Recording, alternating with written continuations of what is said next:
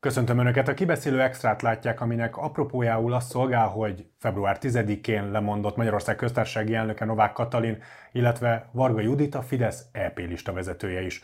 Erről fogunk beszélgetni ma szakértőinkkel, Rázágoston Sámuel a Nézőpont Intézet vezetőjével, illetve Nagy Attila Tibor politikai elemzővel. Köszöntöm Önöket itt a stúdióban. Ha eddig nem tették volna, akkor iratkozzanak fel az Index YouTube csatornájára, szóljanak hozzá az adásunkban elhangzottakhoz, és lájkolják a videónkat. Először is tegyük nagy vonalakban helyre azt, hogy bár nagyjából minden erről szólt az elmúlt egy napban, és az elmúlt egy hétben is, hogy mi történt az, hogy idáig jutottunk, és hogy a köztársasági elnök, illetve Varga Judit is lemondott, de mégis mi áll ennek az ügynek a hátterében? Ugye egy kegyelmi kérvény, amelyet aláírt Novák Katalin, és amelyet ugye igazságügyminiszterként még Varga Judit ellen jegyzett, a Bicskei gyermekotthonban bántalmazott gyerekek ügyében született egy ítélet korábban, amiben a másodrendű vádlottat részesítette kegyelemben a köztársasági elnök, amelyet Varga Judit ellenjegyzett, és, és ami nagyon-nagyon különleges számomra ennek az egész ügynek a tekintetében, az az, hogy ugye például ez a csomag volt az, ami a pápa látogatás kapcsán volt ellenjegyezve, és ugyanúgy ugye a Hunnia perként ismert ügy is ennek a része volt, és ennek kapcsán kaptak kegyelmet az érintettek, ugyanakkor viszont az már tavaly bőven hírt kapott, és, és végig söpört a sajtóban. Ez az ügy, ez hogy, hogy idáig váratott magára, és most robbant ki? Ezt majd talán történészek vagy oknyomozó újságírók fogják kitalálni, mi elemzőnk lennénk, tehát mi a nyilvános információkból tudunk dolgozni, és ez nem nyilvános egyelőre. Azt tudjuk, hogy a 444-en megjelent egy vonatkozó cikk talán egy bő hete, és abból kerekedett ez a, ez a botrány, illetve következett be a lemondás.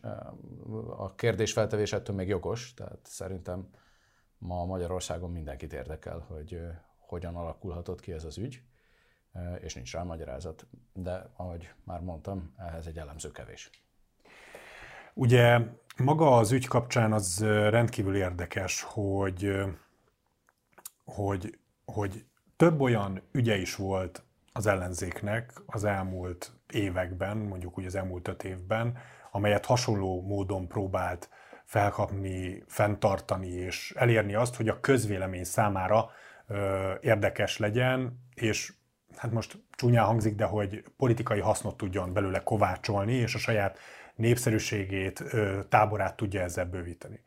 Mégis valahogy ez az az ügy egyértelműen, ami egy olyan konszenzus tudott talán teremteni társadalmi szempontból, ami egy ilyen következményt vont magával. Mi állhat annak a hátterében? Másképp kérdezem, az ellenzék sikere, hogy egy ilyen következménye lett ennek a dolognak? Milyen mértékben az ellenzéki pártok sikere ez, és milyen mértékben egy egyszerű társadalmi egység van e mögött? Rosszul alakult eddig az a kormányzati ciklus, amely 2002 áprilisi választások megnyerése után kezdődött. Megyesi Péterére gondol? Tehát 2022 április, amikor is ugye a Fidesz nagyfölényen megnyerte a választásosokat, viszont már is elkezdődött a jogállamisági mechanizmus Magyarország ellen. Ennek következtében kevésbé jöttek az EU-s pénzek, ugye a mezőgazdasági támogatások igen, de a uniós források nagy része be lett fagyasztva. És jól látható, hogy a NER-en belül, tehát a Nemzeti Együttműködés rendszerén belül egyre szaporodtak már 2022 második felében a feszültségek. Lázár János miniszter számos beruházást leállított, elhalasztott a kormányjal együtt. Nyilván azok a akár nerhez is kötődő oligarchát, akik számítottak új pénzekre, ezektől átmenetileg vagy végleg elestek. Én a feszültségek növekvésének tudom be Pesti Lászlónak a tavalyi kitárulkozásait, amelyekben ugyan meglehetősen kevés konkrétum volt, de én éreztem egy ilyen kiábrándulást, egyfajta ilyen csalódottságot, és akkor el is érkez, szeretnék eljutni akkor végre a mostani aktuális esetünkhöz, Novák Katalin lemondásához. Számomra nem kétség, hogy itt is valamilyen belső ellentét okozhatta azt, hogy ez az információ elkerült a 444.hu-hoz. Szeretném arra felhívni a figyelmet, hogy a 444.hu az utóbbi pár évben feltűnően jól értesültnek tűnik, ami a kormányzati belső dolgokat illeti, és itt nekem van egy olyan gyanúm, hogy nekik lehetnek bizonyos belső forrásaik, akik elkezdenek beszélni. Tehát arra is felhívnám a figyelmet, mert eddig erről nem nagyon volt szó, hogy Novák Katalin ismét elszer, átszervezte nem sokkal a lemondása előtt a saját elnöki hivatalát, amivel valószínűleg érdeksérelmet okozott több embernek. Na most egy újabb átszervezés bizonytalanságot kelt a hivatali szervezetén belül. Nem tartom teljesen kizártnak, bár bizonyítani nem tudom, hogy itt ilyen belső sértett emberek is fordulhattak a sajtóhoz, és végül felvetnék még egy szálat, ez a református szál. Tudni kell azt, hogy Novák Katalin maga református. Balogh Zoltán, akinek részbeni kezdeményezésére 2016-ban kitüntették a Bicskei Gyermek Otthon igazgatóját, szintén református. K. Endre, akinek ugye megadta a kegyelmet a köztársasági elnök, ő maga dicsekedett el, vagy közölte vasárnap, illetve bocsánat, szombat reggel, hogy ő református erdélyi családból származik. Tehát itt egy református kegyelmezett meg egy reformátusnak. Na most arra viszont... Bocsánat, egy pillanatra szeretném hozzátenni, hogy időközben az kiderült, hogy az egyik portál megkereste K. Endréket, uh-huh. és a mhm. felesége azt mondta, hogy a nyilvánosságra került levél ez semmi közük nincs. E, ettől függetlenül... Ettől függetlenül maga a tény igaz lehet, hogy ő egyre Igen, igen, igen, igen. Csak hogy ezt Tehát... Attila, ne arra ez nem elemzés, hogy az összes vádat felsorolod, és bizonyítékokat magad is azt mondod, hogy nem tudsz mondani. Hát az tény, hogy ezek reformátusok. hogyha a kérdése válaszolsz, nem? Hát a, az tény, hogy Novák Katalin református. Amikor megválasztották, a református.hu-ban megjelent egy hosszú, hosszú, hosszú cég. Hát a kérdés Hát a kérdésre válaszoltam, hogy én nem gondolom azt, hogy pusztán az ellenzéknek az akna munkája, az ellenzéknek a törekvését kell látnunk e, e hanem én látok a nerem belüli ellentéteket. Tehát erről próbáltam beszélni, hogyha figyeltél, hogy itt azért nem csak arról van szó, hogy az ellenzék felmelegített egy ügyet, hanem itt arról is szó van, hogy itt, itt a hatalmi rendszeren belül azért fokozódnak a feszültsége. A kérdésem inkább arra vonatkozott, hogy mióta az ügy kirobbant, azóta az ellenzék volt-e annyira hatékony? Tehát ez azért jöhetett mm-hmm. létre, és azért Jó. kellett lemondani a Novák Katalinak és Varga Juditnak, mert az ellenzék ennyire hatékonyan tudta ezt a témát vinni a korábbiakhoz képest, vagy egyszerűen a társadalmi egység mm-hmm. akkor a maga a kérdésben, erre hogy, most hadd válaszoljak én, mert a, amit Attila előadott, azt szerintem nem vehető azért komolyan, mert egy elemző nem dolgozhat ilyen feltételezésekből, ahogy te előadod. Tehát korábban a, a hozzád hasonló, és szerintem általad is megfogalmazott állítás az az volt, hogy egy monolit hatalmi tömb van Orbán Viktor körül, és nem lehet még kritizálni sem, most meg az ellentétet. Én ilyet nem mondtam és egyébként. meg az ellentétet adod elő, tehát ez szerintem De én ilyet nem mondtam. tenyérjóslás kategóriája.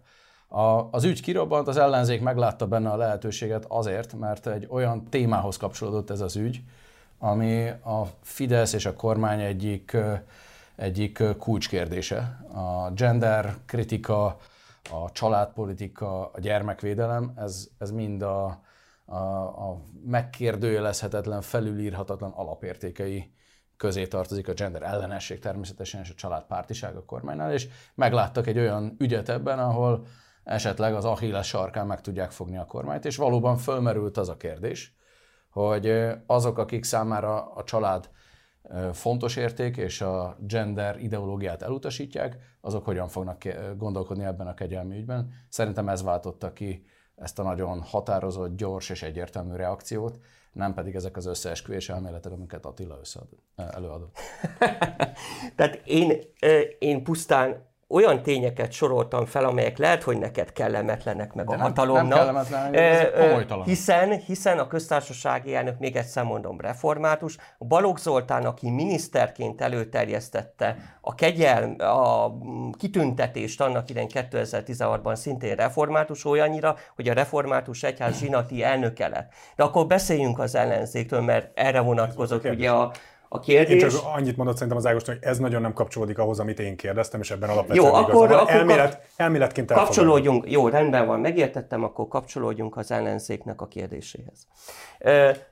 Jól látható, hogy az ellenzék igyekezett ezt az ügyet forszírozni, és mint minden ellenzék igyekezett fogást találni, keresni a kormányzaton, és valóban, ahogy Ágoston is utalt rá, a Fidesznek, a kormánynak az identitásához tartozott, tartozik a gyermekek védelme, a pedofília szembeni szembenézés, és most egyfajta kétszínűséget látott meg az ellenzék, a kormányzat, illetve a Fidesz magatartásában. Ugye a Fidesz alatt értik a köztársasági elnököt, aki ugye formálisan már nem volt Fideszes, is köztársasági elnöki pozíciót töltött be.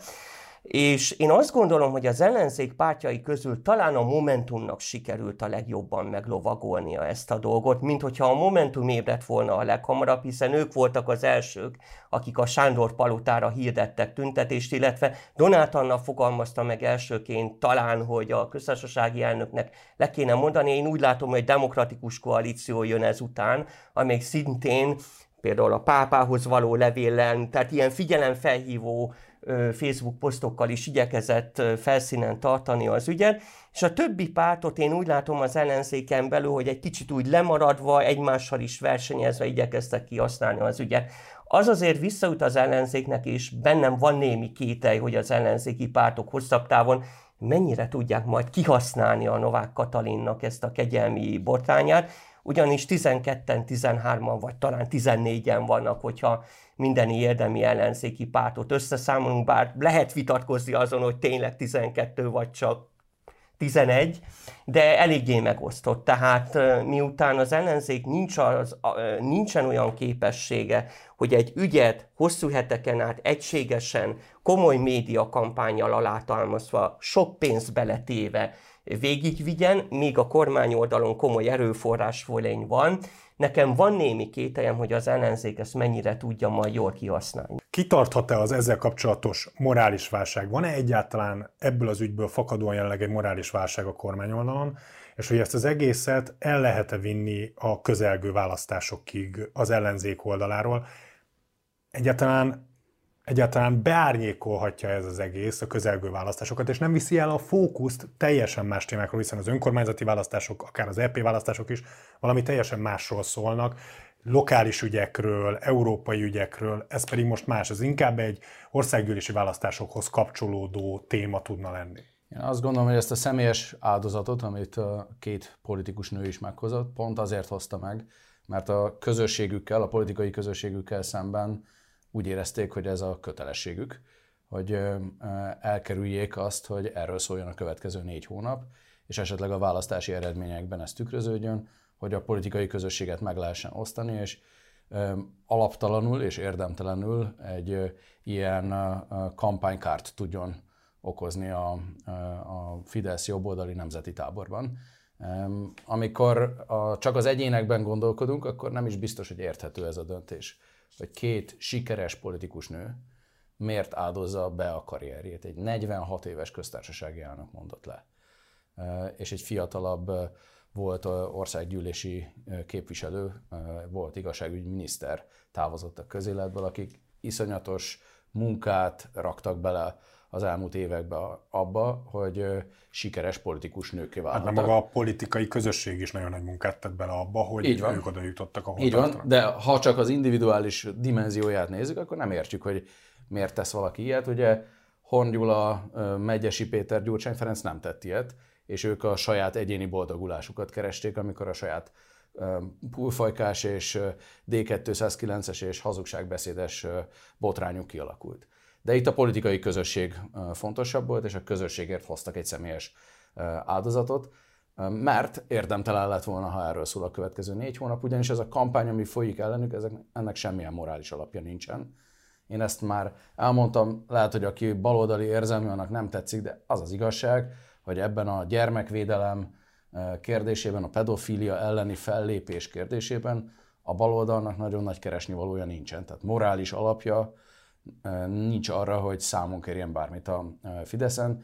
Legyen szó a pedofilia elleni büntető intézkedések szigorításáról, a nyilvántartás, a pedofil bűnözők nyilvántartásáról, a gyermekvédelmi törvényről, a gyermekvédelmi törvény címén visszatartott uniós forrásokról, bárhova nyúlunk, azt látjuk, hogy ebben az ügyben a gyermekvédelem, családbarátság, pedofilia ellenesség ügyében a baloldal az nem támogatta az elmúlt másfél évtizedben a kormánynak az erőfeszítéseit. Tehát most azt számon kérni, hogy ebben a kérdésben esetleg megkérdőjeleződik az elkötelezettsége a Fidesznek, az képmutatás egész egyszerűen.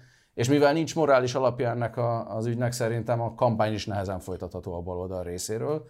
Én úgy is látom, hogy kezdenek átfordulni egy másik témává, a köztársasági elnök választás mikéntjének témájára, és már nem a kegyelmi ügyről kommunikálnak. Érzik, hogy a lufiukból a maradék vagy a pici kis levegő is elillant, tehát nincs itt keresni való, és Gyurcsány Ferenc már ugye a Kossuth téren fog tüntetést szervezni a köztársasági elnök választás mikéntjéről, a Momentum is és a többi ellenzéki párt is erre vonatkozó alkotmánymódosító javaslatokat nyújtott be, ami mutatja egyébként, hogy a baloldal sokkal egységesebb, mint ők azt magukról állítják, hiszen egy húron pendül mindegyik a gondolkodása, talán órák különbségével ugyanazt a javaslatot terjesztették be. Egy kicsit másként látom. Ez megnyugtat. Annyiban mindenképpen másként látom, hogy azért Novák Katalin a rendszer a NER része. Tehát neki hiába köztársasági elnök volt, neki figyelembe kellett venni az eredeti politikai közösségének az érdekét, az az Orbán Viktor érdekét.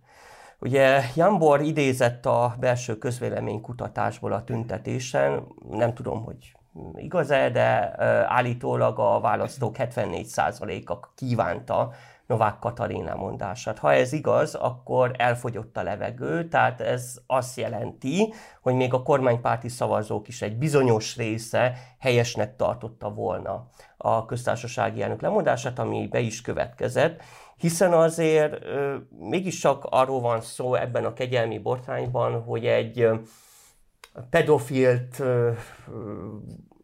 valami ennyire fedező, vagy hamis vallomást aláírni akarónak az ügyéről van szó, amit a állítólag mégsem valós szombat reggeli bejegyzés szerint egyébként ártatlanul ítélték el, de minden esetre ez a kép rögződött a közvélemény jelentős részében, hogy bizony egy pedifé segítőnek kegyelmezett meg a köztársasági elnök, és ő nem volt képes ezt a látszatot megtörni. Szerintem a bukása valójában akkor dőlt el, amikor a sajtó tájékoztatón kimondott egy nagyon szerencsétlen mondatot, hogy minden kegyelmi ügy vitatható. Tehát ezzel valóban olajot öntött a tűzre, és a Fidesz nyilvánvalóan nem volt érdekelt abban, és Orbán Viktor sem, hogy ezzel a nagyon nehéz, nagyon kínos ügyjel vigye végig az európai parlamenti választási kampányt, és az ellenzéknek adjanak egy ajándékot, mert tulajdonképpen, ha Novák Katalin nem mondott volna le, vagy Varga Judit maradt volna a pozíciójában, akkor ez azt jelentette volna, hogy az ellenzék kapott volna egy piros labdát, egy pöttyös labdát, és azzal játszhatott volna még egészen június 9-ig. Azzal, hogy nagyon gyorsan, tehát a botrány kirobbanása után 8 nappal bekövetkezett mind a kettőjüknek a lemondása, innentől kezdve annyiban tiszta helyzet teremtődött, hogy a Fidesznek ezt a terhet már nem kell magával cipelni a június 9-ig, különösen akkor nem, hogyha találnak egy megfelelő köztársasági elnököt. Már most jelzem, hogyha például Trócsányi Lászlóban találnák meg ezt az új elnököt, nem biztos, hogy a legmegfelelőbb jelölt lenne, mert az ő igazságügyi minisztersége alatt hát topzódott az a dolog, amit például a mi hazánk végrehajtó mafiának jelez, ugye Sadő György akkor kezdett megerősödni. Most arra nyilván nincs bizonyíték, hogy Tócsányi ezt maga személyesen akarta, de hát politikai felelőssége mégis van a végrehajtói kamara akkori állapotáért.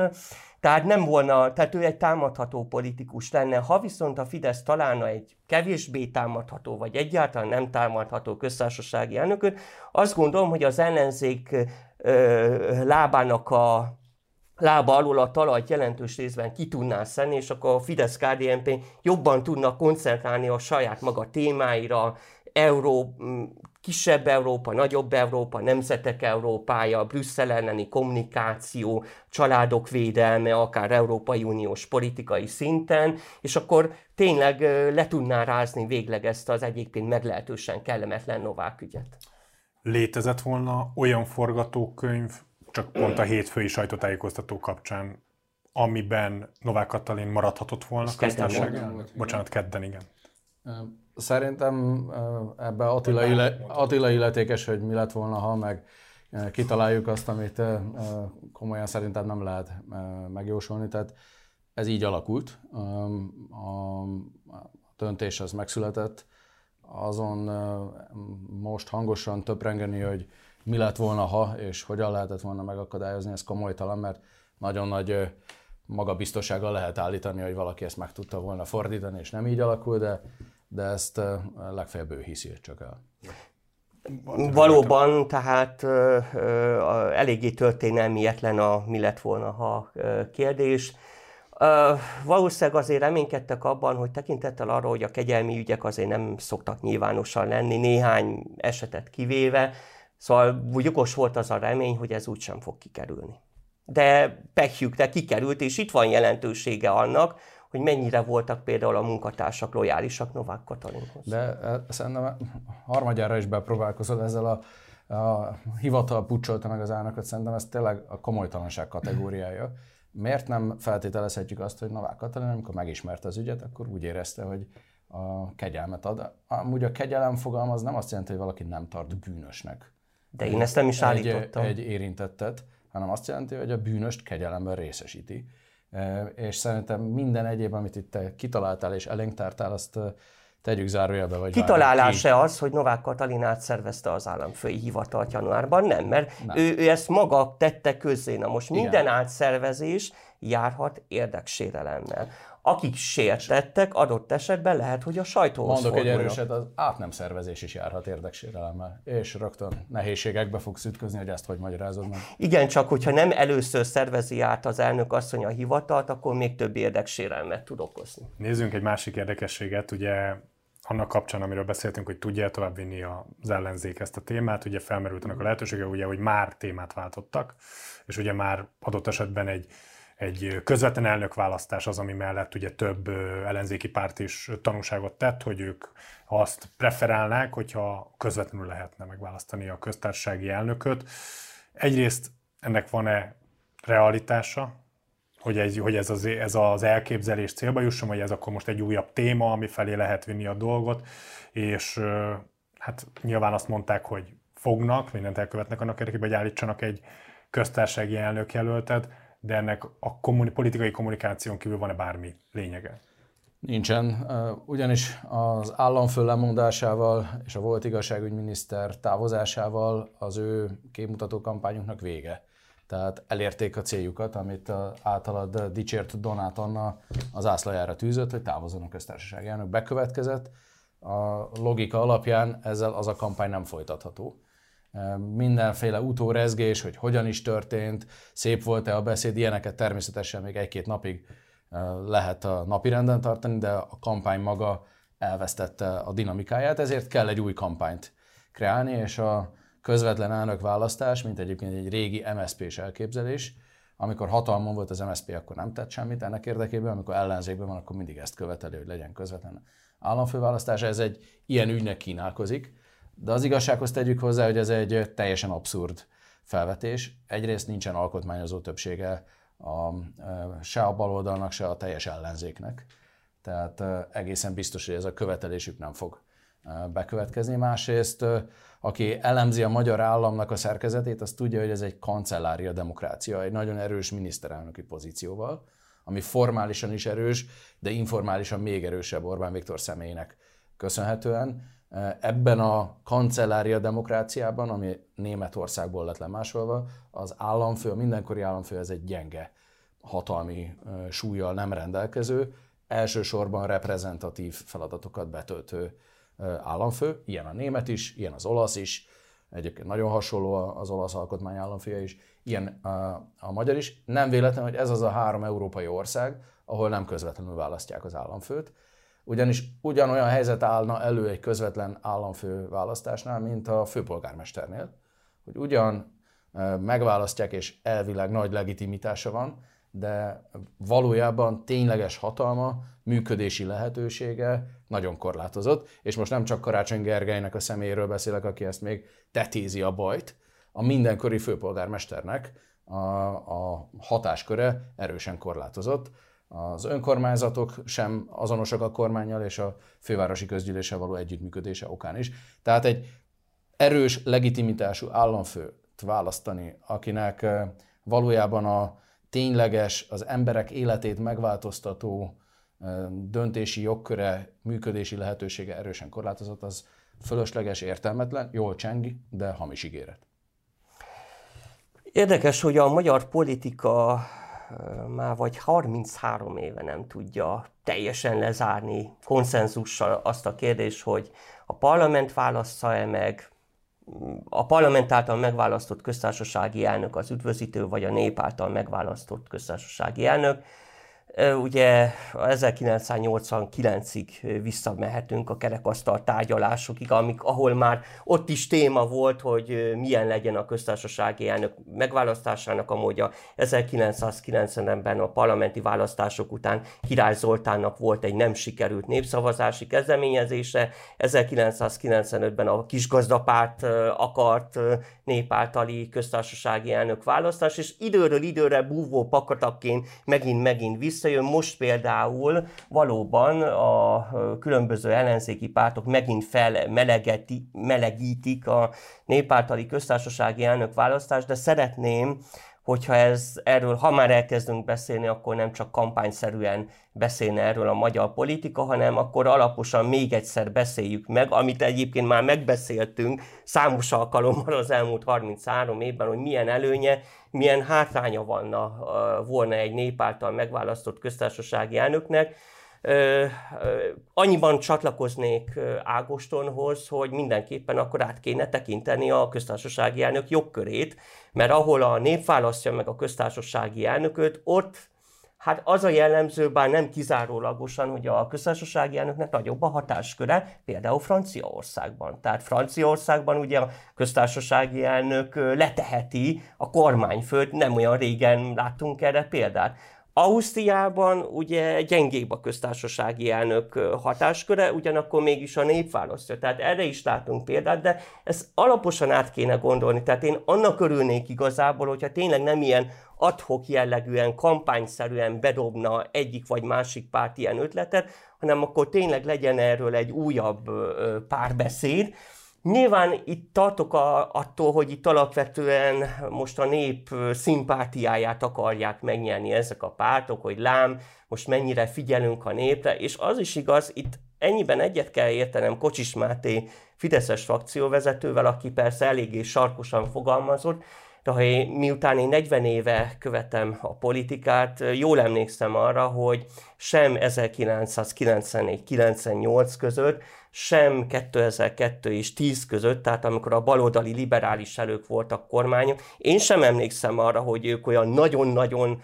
akarták volna a nép általi köztársaság elnök választás, és mindent megtettek volna annak érdekében, hogy a kétharmados alkotmány módosításhoz szükséges többséget elérjék a parlamentben, mondjuk ezügyben az ellenzékkel, az akkori ellenzéki pártokkal megpróbáljanak volna együttműködni. Tehát valóban én is érzek egy ilyen alkalomszerű, adhok jellegű, adhok jellegű, igen, tehát lehet akár erről is beszélni, mert mondom, ők valóban voltak kormányon, hát a DK különösen, tehát a DK-nak több egykori minisztere, illetve államtitkára, nem beszélve Gyurcsány Ferencről. Én nem emlékszem arra őszintén szóval, hogy amikor Gyurcsány Ferenc miniszterelnök volt, akkor ő hangsúlyosan, többször nagy hangon beszélt volna Sőt, a népáltali mm, köztársasági elnökválasztás. Sőt, egy belső hatalmi harc eldöntésére használta a 2005-ös elnökválasztás. Ugye Szili Katalin volt az MSP hmm. államfőjelöltje, Gyurcsány Ferenc az MSP miniszterelnöke, és Szili Katalint nem választották meg köztársasági elnöknek. talán nem követett el mindent ennek érdekében a, a Hát ott volt problém ez SZSZ-el is, de hát, tény, egy, tény... Egy koalíciós kormány akár választotta volna ezt a igen, kétségtelen, koalíciós kérdését, de nem választotta. Igen, kétségtelenül hitelesebb lenne az én véleményem szerint is most követelni a népáltali köztársasági elnök választást, hogyha annak idején az akkori MSZP-SZDSZ tényleg nagyobb erővel követelte ezt volna. Mondjuk ez a megjegyzésem viszont a Momentumra már kevésbé érvényes, mert ők ugye nem voltak még kormányon. És tegyük hozzá, hogy a magyar alkotmányos előírások szerint, ha tegnap benyújtotta a lemondását Novák Katalin, akkor 30 nap múlva meg kell választani az utódját. Azaz igazából nincs idő itt egy teoretikus vitára. Gyurcsány Ferenc azt kezdeményezte, hogy két hét múlva, tehát a 30 napnak nagyjából a közepén legyen tüntetés a közvetlen államfőválasztás ügyében, amikor a parlament összeül. Azt gondolom, hogy ezzel lényegében elismeri azt, hogy az ő felvetésének semmi relevanciája és politikai következménye, vagy alkotmányos következménye nem lesz, mert ha annyira fontosnak tartaná ezt az ügyet, de akkor egyetértünk, hogy képmutatás az egész, de ha fontosnak tartaná, akkor már az első pillanattól kezdve ezen dolgozna. Nem fog ez bekövetkezni. A következő közjogi feladat, ami Magyarország előtt áll, az a köztársasági elnök választása, az új köztársasági elnök választása. Én erősen gyanítom, hogy az első parlamenti ülés napon már akár a, a, a megválasztás is végbe mehet, mert nem kötelező a 30 napot uh, kivárni. Február 26. Február 26. Igen, tehát uh-huh. két hét múlva, vagy bő két hét múlva.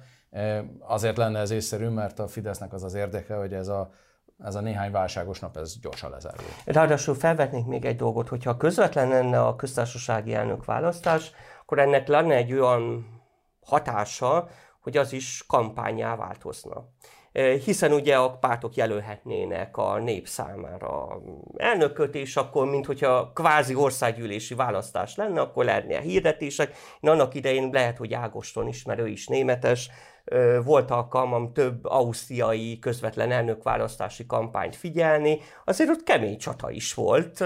Az egyik választást meg is kellett ismételni egyébként, de most ezt hagyjuk, tehát azért hozhat új dinamikát, előre nem látott következményt is akár a magyar politikába.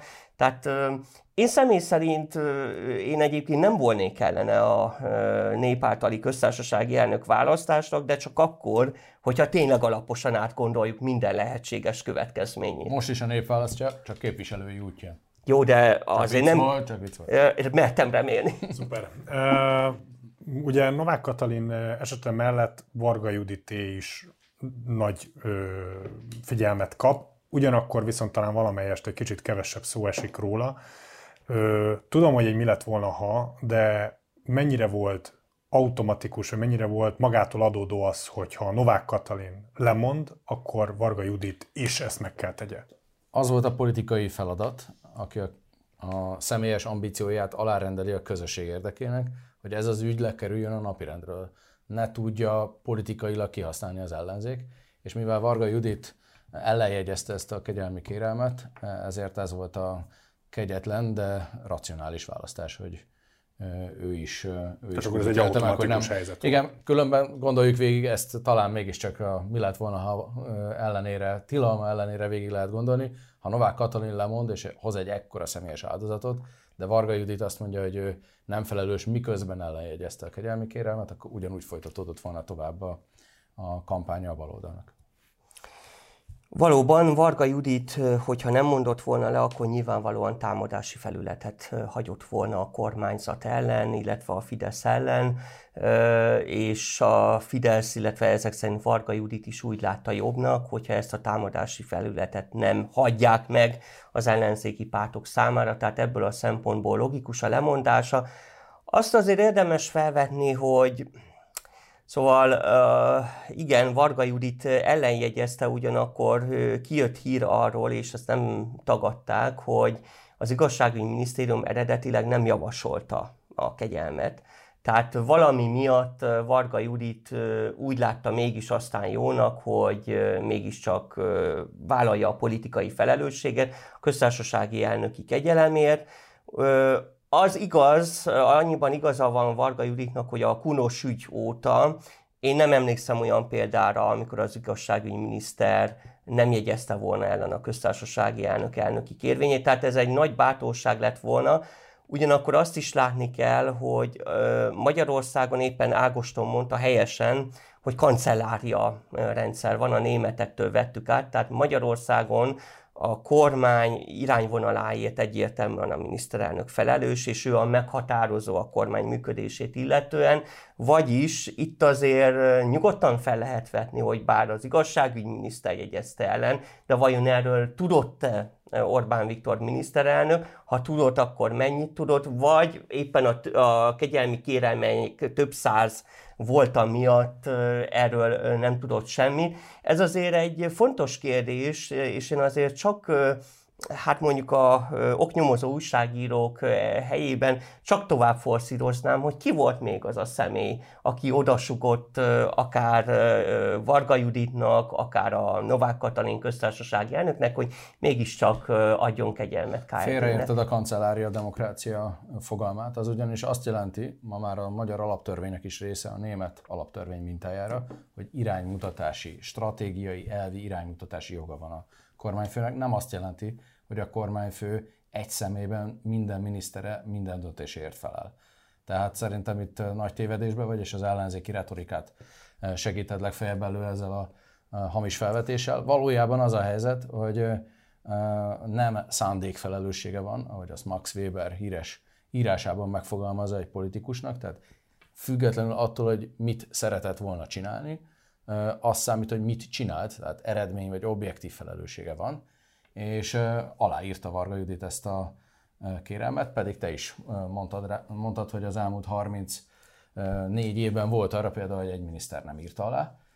Akkor én, én készséggel elhiszem, hogy nem akart aláírni, vagy nem értett egyet, nem tudom, hogy mi az igazság, de ezek mind nem számítanak politiká, a politikában, hanem az számít, hogy mit csinált, és azért vonta le ezeket a konzekvenciákat, mert ő is ezt így gondolhatta, és mondom még egyszer, a politikai közösség. Egy kicsit azért leértékeled a miniszterelnöknek a felelősségét, mert Magyarországon a német alaptörvényhez hasonlóan konstruktív bizalmatlansági De. intézmény van, nem az egyes miniszterek ellen, hanem a miniszterelnök ellen. Ez egyébként így volt 2010 de, előtt is. De Attila... Tehát a miniszterelnöknek kiemelt felelőssége van, és a miniszterelnök maga javasolhatja a köztársasági elnöknél az egyes minisztereinek a felmentését. Tehát a miniszterelnök politikai felelőssége az egyes miniszterek munkájáért szintén kiemelt. Tehát nem tévedek nagyot. Azért a kegyelmi kérvények egyesül való átnézés, az nem vagyok benne biztos, hogy a miniszterelnök. Igen, de ez lehet, hogy kényesebb nem, ügy volt. De nem, nem egy személyes kormányzás van Magyarországon, tehát azért De senki kollek- nem kollektív a,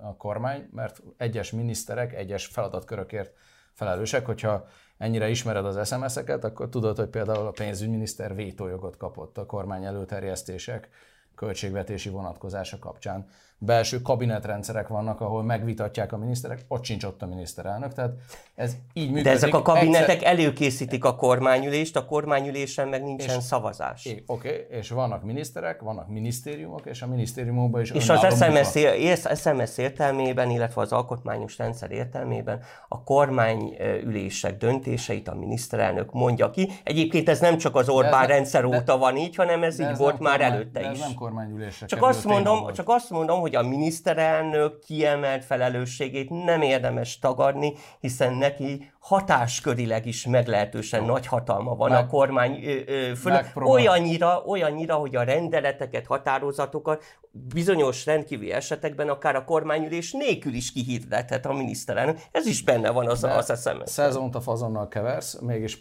próbálok egy kompromisszumot kötni. Igazad van, hogy a miniszterelnök a politikai felel, a miniszterelnök vállán van a legnagyobb politikai felelősség, Orbán kormányról beszélünk. Uh.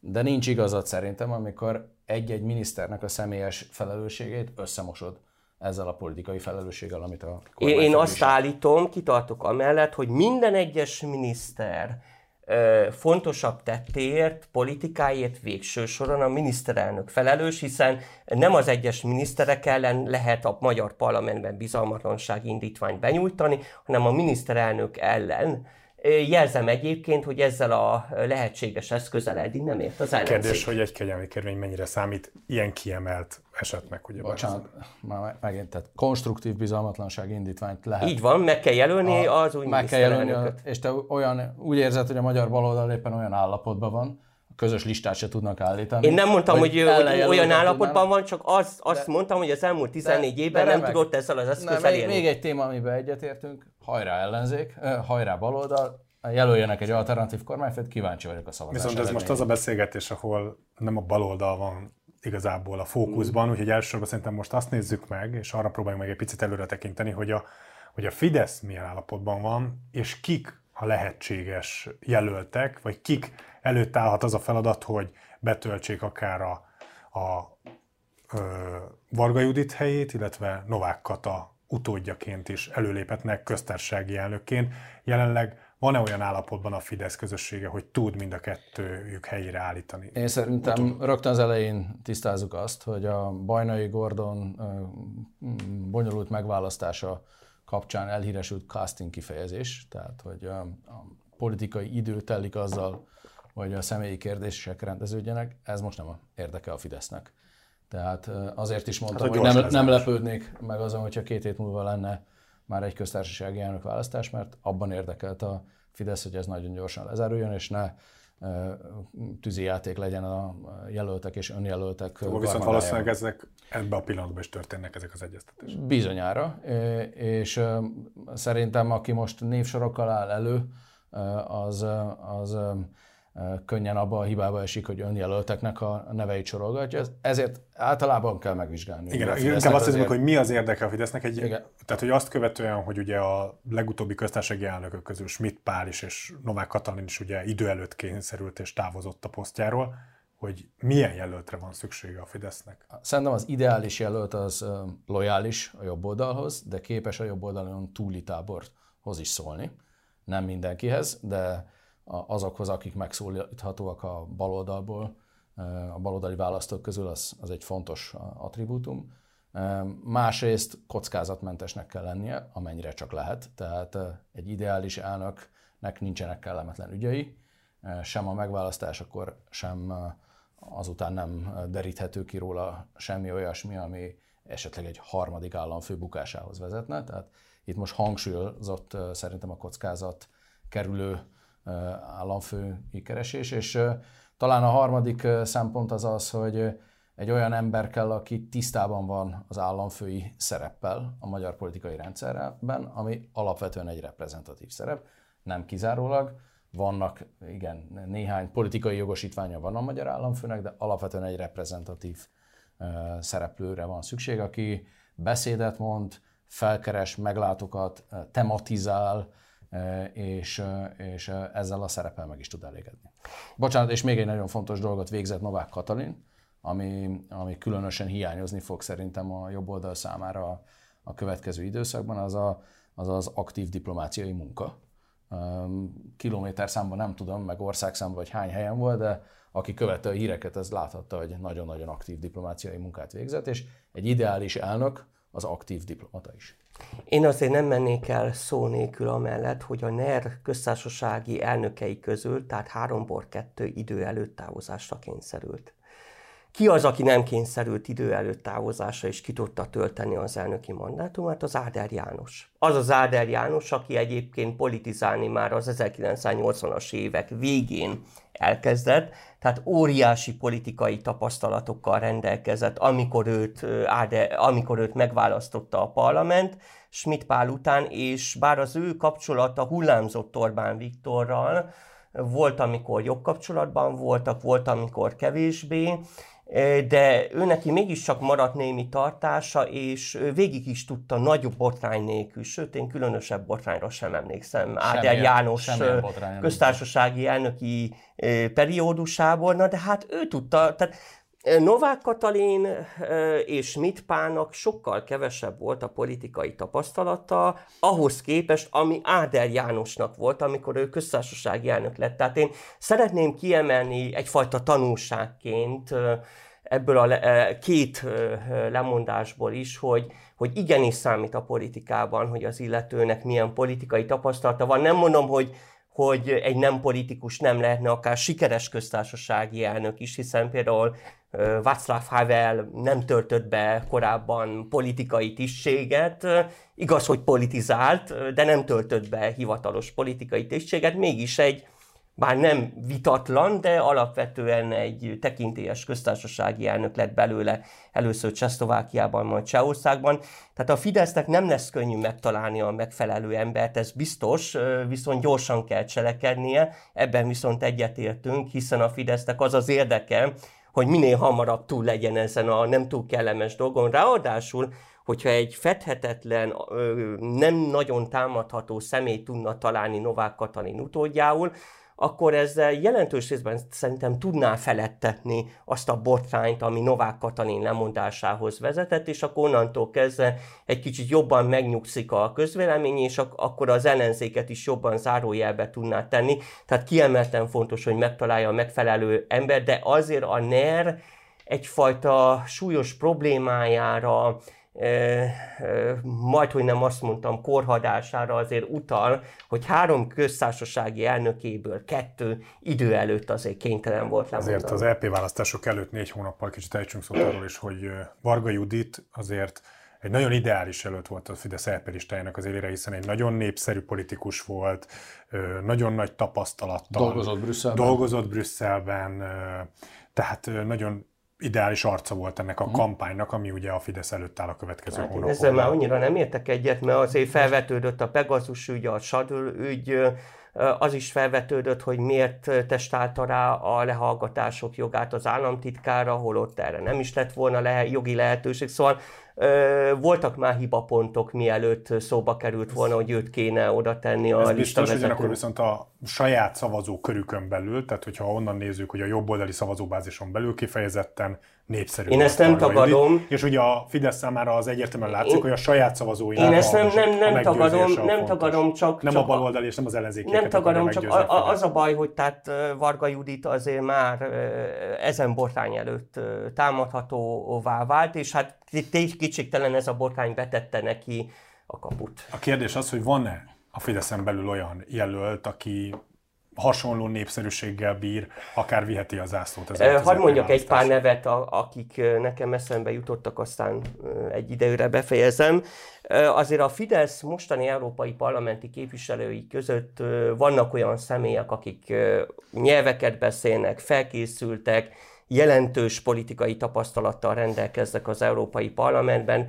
Két vagy három nevet hagy említsek meg, Gál Kingát például, Győri Enikőt, vagy Járóka Líviát. Tehát például, hogyha hármuk közül valamelyiket előhozza a Fidesz, az nem volna számomra meglepő. Igaz, őket jobban fel kéne építeni, tehát ők nem annyira ismertek még Varga a, népszerű, a népszerűségük hiány. Igen, ezen mondjuk kétségtelenül kell dolgozni, ugyanakkor én azt gondolom, hogy egy intenzív kampányjal a ismertségükön azért lehet javítani. Például Járóka Lívia, akik azért jobban követik a politikát, ő nem most kezdte az európai parlamenti képviselőséget, sőt egy időben még az európai parlament alelnöke volt, ráadásul nagyon ritka az, hogy egy roma származású embert európai parlamenti képviselővé válasszanak. Ez még másoknak nem sem szokott sűrűn eszejébe jutni, hogy például roma származású embert feltegyenek befutóhelyre, amellett, hogy járókának ráadásul megvan a politikusi élete előtti komoly szakmai reputációja és munkássága.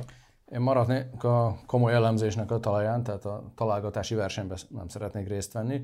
Az ideális jelölt az a Varga Juditnak a, a tulajdonságaival rendelkezik, ebbe egyetértünk szerintem, hogy a brüsszeli tapasztalat az nem árt, hiszen egy európai parlamenti képviselőnek is nagyon komoly egyeztetéseken, érdekérvényesítési, informális fórumokon kell megállnia a helyét. Ehhez szükséges a nyelvtudás, tehát nem csak a brüsszeli tapasztalat, hanem a brüsszeli nyelveknek a ismerete, és ez nem csak az egyszerű angol C-típusú középfokút jelenti, hanem Brüsszelben van egy egész tolvajnyelv. Ebből következik az, hogy ideális az a jelölt, aki már élt, dolgozott kint a városban, az Európai Unió hatalmi központjába is. Ehhez még hozzátenném azt, hogy egy olyan ember kell, aki már fel van építve, tehát a előbb említett személyek minden pozitívuma ellenére nehézséget okoz, hogy rajtad kívül, a, meg a politikával hivatásszerűen komoly érdeklődéssel foglalkozókon kívül nem nagyon ismerik őket, miközben Gál Kinga egyébként a Fidesz alelnöke, tehát fontos pozíciója van, de az elmúlt években azt tartotta a, a helyes iránynak a saját maga szempontjából, hogy inkább a háttérben végez aktív munkát, és nem a nyilvánosságban látható. De én, én se tagadtam, hogy ez probléma az ő esetükben, az ismertség. Tehát valóban azért a Fidesznek érdemes Hát az ideális helyzetet vesszük alapul, tényleg egy olyan listavezetőt oda tenni, akit azért már nagyjából ismernek az emberek, vagy egy rész. De a, de a teljességhez az is hozzátartozik, hogy nem lehetetlen felépíteni néhány hónap alatt egy ismertséget. Ez ugye attól függ mindig, hogy van-e olyan ügy, ami érdekli az embereket, és kapcsolódik az adott uh-huh. személyhez. Tehát miközben ideális, hogyha már egy ismert politikusról van szó, akit nem kell felépíteni és bevezetni, nem lehetetlen feladat sem. Rázágos Tassámolnak és Nagy Attila Tibornak nagyon szépen köszönöm, hogy itt voltak és rendelkezésünkre álltak. Önöknek pedig köszönjük megtisztelő figyelmüket. Hogyha lemaradtak volna, akkor a YouTube csatornánkon, illetve podcast felületeinken visszanézhetik és visszahallgathatják az interjút, illetve korábbi tartalmainkat is. Ha eddig nem tették volna, akkor iratkozzanak fel, illetve szóljanak hozzá az elhangzottakhoz.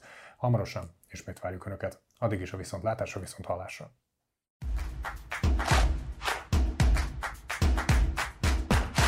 A műsor a Béton partnere.